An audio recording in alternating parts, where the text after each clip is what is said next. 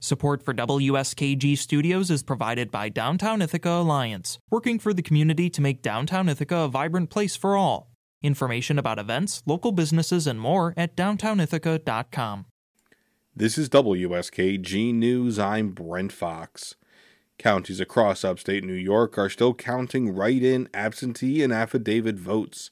As WSKG's Natalie Abruzzo reports, last week's election results in Chemung County left several races too close to call.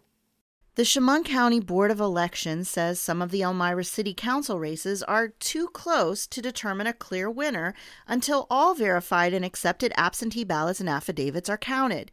In District 1, incumbent Democratic Council member Nick Grasso leads the Republican challenger Patrick Griffin by less than 20 votes.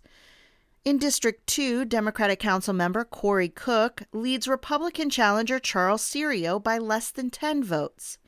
And in District 4, Democrat Gary Brin leads incumbent Republican Council member Mark Franchi by a single vote.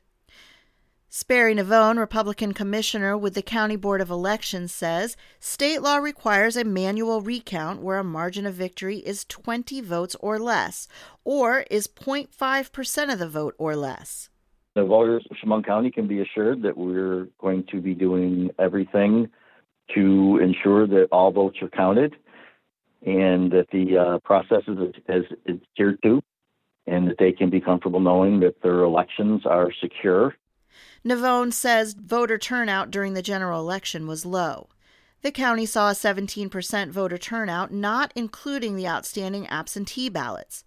Four other races around the county have write in votes that need certification of names and vote counts as well.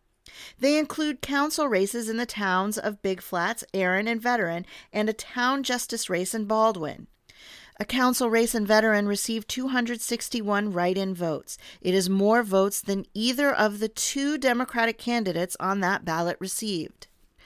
Winston Wolf, a Republican on Veterans Town Planning Board, says he orchestrated a write in campaign out of frustration with the current council members. Wolf says the council has violated the state's open meetings laws on occasion, and he says he was silenced during council meetings. The Chemung County Board of Elections has not certified whether Wolf's the sole recipient of those write in votes.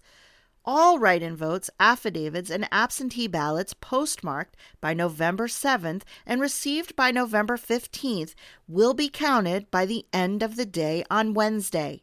In Corning, Natalie Abruzzo, WSKG News.